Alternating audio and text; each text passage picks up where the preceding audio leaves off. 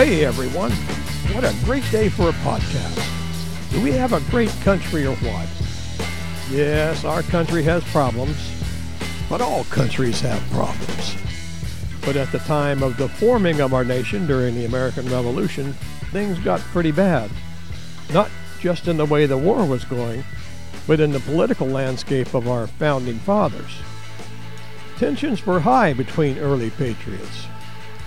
Some said that in 1777, at the early phases of the fighting, Georgia's wartime president was murdered by poisoning. Yes or no, his death definitely had suspicious circumstances surrounding it, but no one could prove foul play. The wake of that incident washed over emotions, heated tempers, and created mistrust among Georgia's founding fathers. As a result, two American patriots fought a duel in Savannah. One of them died, and one didn't. But today, we'll look at where the duel took place. By the way, you've heard of six degrees of separation? President Theodore Roosevelt, who was born 81 years later, has a link to these events and to this duel. I'm J.D. Byous. Welcome to History by GPS, where you travel through history and culture, GPS location by GPS location. So click on your favorite map app and follow along. Ready? Here are the coordinates for today's spot. It is 32.077938 degrees by negative 81.082580 degrees. Now you're going to find that this location is in the middle of a grassy park on the east side of town. But it is an important spot, and here's the story behind it. The president was a guy named Archibald Bulloch, a member of the Continental Congress and a veteran of the fight for freedom. As an interesting note, Bulloch had to leave the meeting in the Continental Congress in Philadelphia and make a hasty trip to Georgia to help defend Savannah from an imminent British attack. If he had stayed in Pennsylvania, he would have been Georgia's fourth signer of the Declaration of Independence.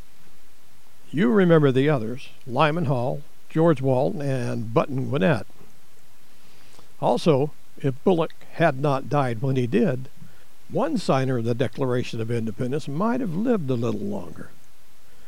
So, to clarify, Bulloch was the first president and commander in chief of Georgia. That was in the temporary government. After his death, he was replaced by an ambitious and recent English immigrant, a guy named Button Gwinnett. The president's death and the suspicions surrounding it illuminate the power struggle that was taking place among the American rebel leadership. Factional game playing was debilitating the security of the revolution and the state, and especially the city of Savannah. Gwinnett is often remembered as a mystery man and a man with a cloudy past. A decade earlier, when he immigrated from England, he purchased St. Catherine's Island off of the South Georgia coast. His investment on his plantation there failed. It left him up to his eyeballs in debt, as they say. So he was forced to sell his property. Then he turned to politics three years later, and the political winds pushed him into public office and a position in the newly formed Georgia Assembly. Okay, where the GPS coordinates take you will be a recently elevated section of lawn that is within a few feet of the spot where in 1777 Button Gwinnett fought a duel with a guy named Lachlan McIntosh. The rift between the Patriots was due to differing political opinions and the resultant insults that went with them. Gwinnett, a member of the Continental Congress, was a candidate for a position as Brigadier General for the 1st Regiment of the Continental Army.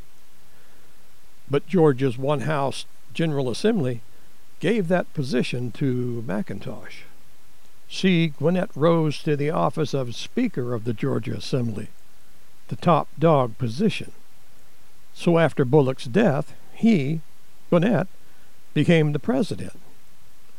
In taking office, he carried with him the belief that he was a wronged man, so Gwinnett started getting even with the people who opposed him. In his power quest, Gwinnett began purging his opponents from their positions in the assembly and in the military. He ordered McIntosh to march on a ill conceived and ill planned campaign to seal off the border from British Florida. I said ill conceived. The expedition was a disaster. The debacle created shouts of accusations from both sides, both pointing blame at each other. So Gwinnett was set on using the failure to take over command of the military and oust McIntosh. But the stubborn Scot refused to be blamed and refused to give up his position. In the political chess game, Gwinnett attacked Lachlan's brother George McIntosh and called him a traitor.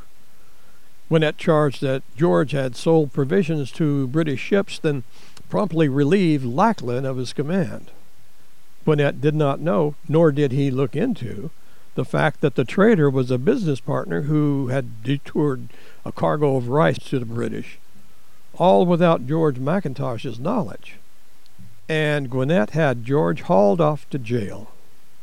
Lachlan was furious. He knew his brother's loyalty to the American cause and called Gwinnett a scoundrel and a lying rascal. Now, back then, those terms were a bit more incendiary than they are today. However, today we do still have a few scoundrels and lying rascals in Washington, D.C., or so I'm told. By the way, as I always say, I've researched this stuff for 30 years. This is my understanding and my interpretation on what happened. And I hear there are several other interpretations. So if you have an opinion, or if you just want to comment, please leave a note in the comment section just down below. Or if you're listening on a platform that doesn't have it, check out our show notes and other information on the website, historybygps.com. There are also photos and illustrations that go along with the story. So, Gwinnett, in his hot headed way, challenged Lachlan McIntosh to a duel.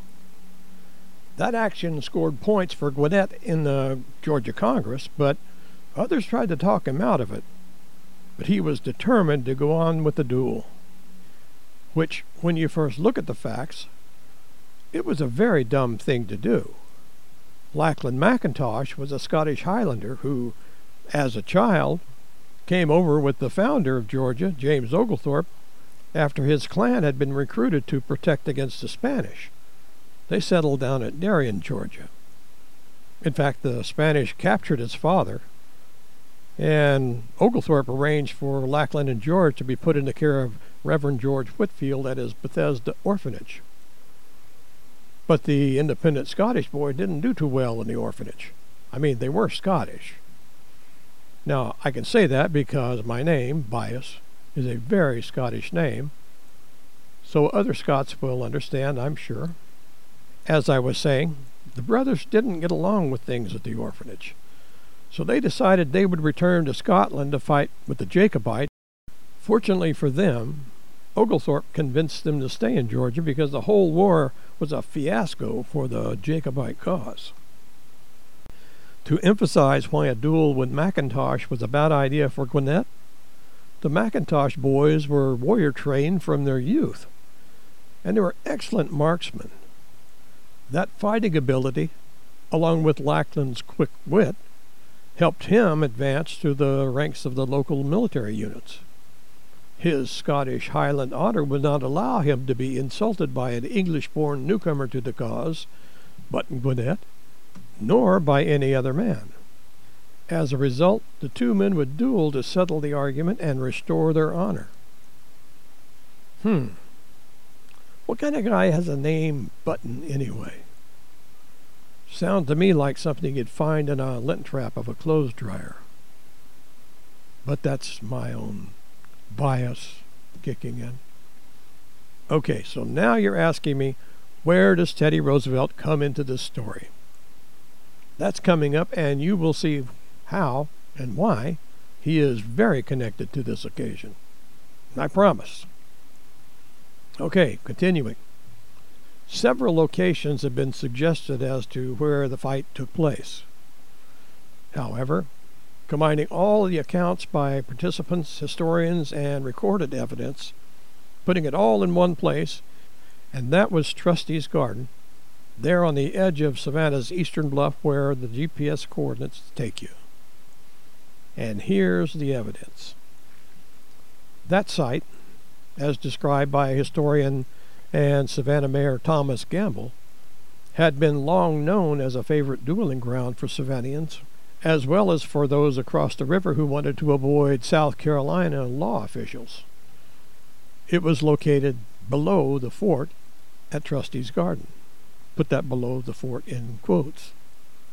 The location of the Gwinnett McIntosh duel has been in dispute for over a century. The records indicate that the duel happened in a field owned by Royal Governor James Wright east of the city. According to a map in the Georgia Historical Society Library, Wright owned many of the lots at Trustee's Garden that were along what is now named Randolph Street and, ironically, McIntosh Boulevard. And we have the testimony of Gwinnett's second. You know, the guy who hands them the gun and then backs up out of the line of fire. On that day, the guy's name was Charles Wells, the brother of the Sugar Party Liberty Boy, Andrew Elton Wells, that we talk about in another History by GPS episode. Charles stated that a crowd was gathering, so Gwinnett and McIntosh moved, quote, a little lower down the hill, end quote. That means it was close enough to town for a crowd of onlookers to gather, and that it took place in a field with a slope. If you've been to Savannah, there are a few slopes in or near Savannah, and fewer that were owned by Governor James Wright. At the time of the duel, Royal Governor James Wright owned the residential parcel that has the coordinates that I gave you. Other accounts of the event say it was below the old fort. If you look on the map, the eastern wall of the fort that was there in 1777 was about where the current wall stands today. In combining the records and reports from historians Thomas Gamble, Hugh McCall, and Charles C. Jones, along with Charles Wells' testimony, the location points to Trustee's Garden. McCall wrote that it was on Governor Wright's land east of the city. That checks out. Jones said it was within the city limit, which ran across the marsh next to this location.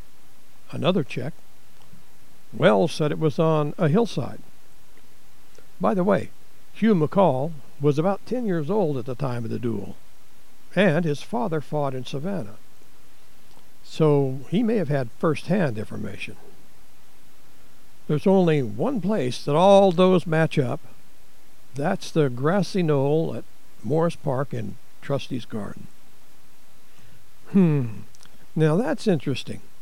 Gunfire around grassy knolls in the South always seem to be shrouded in mystery. And they tend to change history, too. But anyway, Here's an interesting tidbit of history about this duel. The distance between participants in most duels of that time would typically be 10 paces or more, which separates the combatants by about 30 feet. McIntosh insisted that 8 or 10 feet would be sufficient. The seconds stepped and marked that distance. Habersham then told the men to stand back to back as was traditional. But McIntosh refused. He said, By no means. Let us see what we are about. And Gwinnett agreed.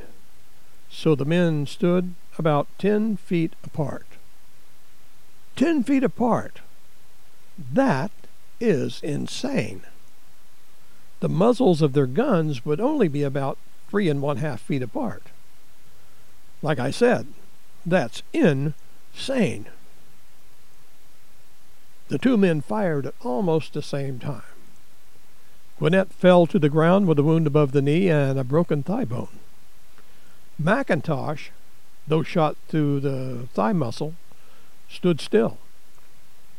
He was thinking that Gwinnett's wound was no worse off than his, so he asked Gwinnett if he had had enough or if he wanted to try another round. Gwinnett said, Now, this is not a quote, but today it would be something like, Yeah, dude, let's get it on. Well, the seconds demanded that one round was enough. Then, after the seconds helped Gwinnett get to his feet, the two combatants shook hands. Wells later testified that both men behaved like gentlemen and men of honor.